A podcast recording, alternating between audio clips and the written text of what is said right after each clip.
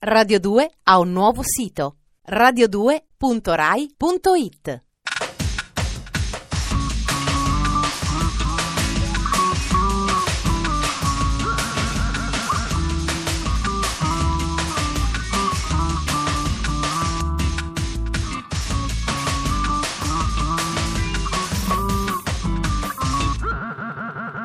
Dispenser. Buonasera lor signori, benvenuti alle giostre del consumismo critico, al circo delle pulci della vendita al dettaglio, alla vasca delle foche ammaestrate della recensione musicale. Io sono Ferrato, sono qui per servirvi. Siete ospitati dal comodo tendone di Radio 2 e quello che sta per sfilare davanti ai vostri occhi è Dispenser. Andiamo con le attrazioni. Sommario. Re del pop o principe dei tabloid? MJ alla ricerca della corona perduta. Saranno famosi? Culti immortali all'ombra della torre. Operazione Nostalgia. Loretta Goggi incontra Robert Louis Stevenson. Avere sei anni. Avere sei anni e far parte di un complesso musicale che ha un contratto con la Motown. Avere sei anni, suonare per la Motown, cantare singoli perfetti e avere una voce mai sentita prima. Poi dicono che uno impazzisce. Certo che impazzisce. Michael Jackson, ormai burattino di se stesso, sta per tornare nei negozi di dischi. Ha intenzione di fare musica questa volta o ancora solo notizia? Dispenser. Doveva uscire oggi il suo nuovo disco. Eserciti di fan in calzini bianchi e giacche pagliettate aspettano invano da troppo tempo. Ma si sa, al genio non si può mettere fretta. E così l'uscita della nuova fatica creativa di Michael Jackson è stata rimandata ancora una volta. Il disco, che promette di rendere a Giacomo il trono di re del pop, è stato prodotto quasi per intero da Rodney Jerkins, remida delle charts, del quale Dispenser vi ha parlato qualche mese fa. Inoltre contiene una ballata scritta da R. Kelly e un duetto con Mariah Carey, non ancora confermata la voce sulla partecipazione di Prince, che fu suo rivale nella scalata delle hit parade durante gli anni Ottanta. Come al solito, nella vita di Michael Jackson, realtà e pettegolezzi si mescolano ad arte, producendo un quadretto alquanto sconcertante. Durante l'ultimo anno, la stampa scandalistica ci ha regalato pettegolezzi da fantascienza. Il National Enquirer ha pubblicato foto del suo volto con il naso in poltiglia, nelle quali assomigliava ad uno di quegli zombie di thriller, tralasciando di sottolineare che le immagini erano state ritoccate al computer. Il quotidiano The Sun ha stampato in prima pagina un titolone. E se Michael Jackson fosse nero, con relativa elaborazione grafica che gli rende i suoi tratti originali da afroamericano. Si vocifera anche di una sua conversione religiosa, da testimone di Geova alla fede ebraica dovuta all'amicizia con il rabbino Shmuli Boteach, famoso in America grazie al libro Kosher Sex, sesso alla maniera kosher. Per chi non lo sapesse, la sua migliore amica è Liz Taylor, alla quale, in occasione di un viaggio insieme a Londra, durante un raid ai magazzini di lusso Harrods, aperti esclusivamente per loro alle due di notte, Michael ha regalato una pochette tempestata di diamanti, del valore di 300 milioni circa. Altri amici, altre storie. Il sensitivo Uri Geller, quello che piegava le posate con la forza del pensiero, gli curerà il piede fratturato con la semplice imposizione delle mani mentre il re Musuati III, sovrano dello Swaziland, gli ha commissionato il progetto per un parco di divertimenti che potrebbe diventare la Disneyland Africa. Ma a proposito di musica, riuscirà l'amico Rodney Jerkins a risuscitare la carriera appannata di Michael Jackson? Speriamo di sì, ma ci sembra doveroso ricordarvi che con le Spice Girls ha miseramente fallito.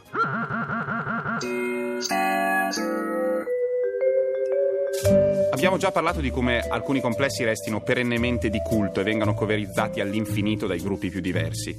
Gli Smith sono una passione personale della redazione di Dispenser e sono anche uno dei gruppi che più di tutti è oggetto di questa devozione pagana, eterna. Una carriera fulminante, brevissima, pochi dischi rispetto al successo planetario e soprattutto grandi, grandissime canzoni.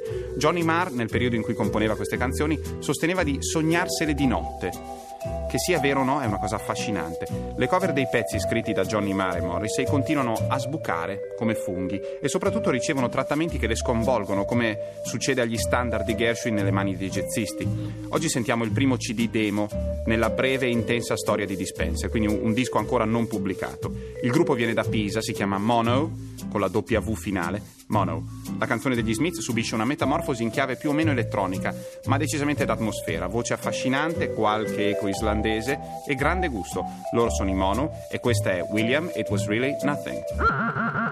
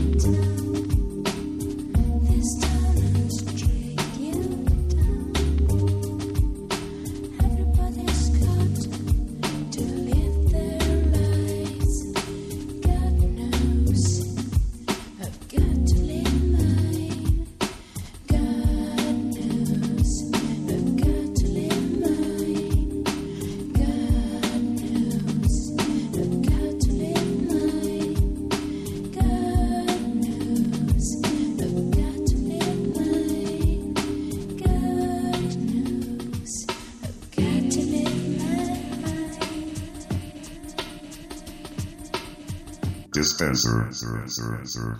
Sceneggiato televisivo, sentite come suona bene. Sceneggiato televisivo.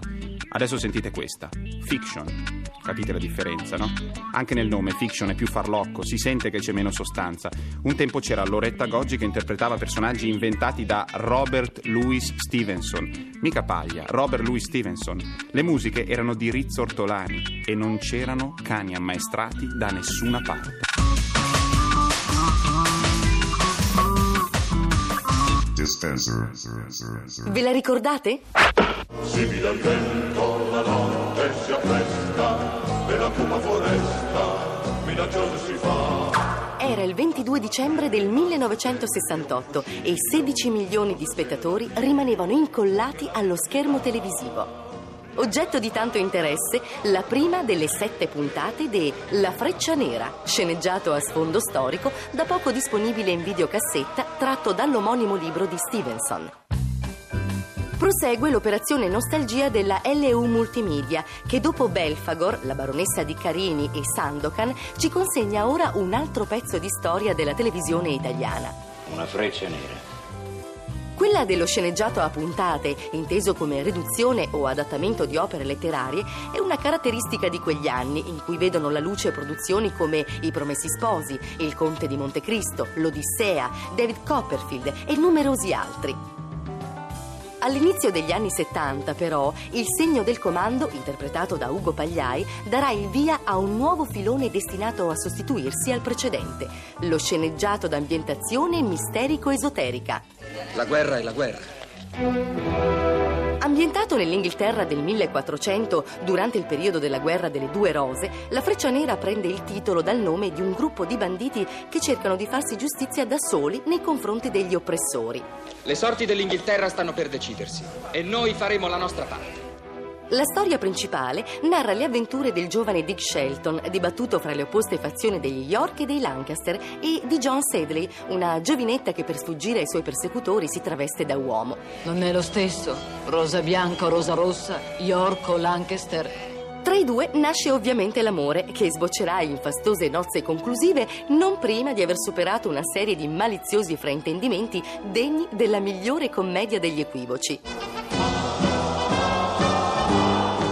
Ideato da una giovanissima Loretta Goggi, all'epoca diciottenne, da Aldo Reggiani e Arnoldo Foà, lo sceneggiato si avvale della musica di Rizzo Ortolani, autore, insieme a Ennio Morricone, di numerose colonne sonore televisive e cinematografiche dell'epoca. Colonne sonore che in questi ultimi anni sono diventate oggetto di riscoperta, se non proprio di un vero culto. Insomma, se volete fare un balzo all'indietro nel tempo, non vi resta che correre in edicola oppure, in alternativa, visitare il sito www.lorettagoggi.it che guarda caso è stato da poco inaugurato. Anche oggi lo spettacolo di varia umanità intenta parlare di qualunque cosa, noto ai più come Dispenser, finisce maestosamente qui. Ai nostri ascoltatori affezionati o meno, salamelecchi di ringraziamento addirittura imbarazzanti, francamente. A domani, stessa ora, stessa rete. Buonasera.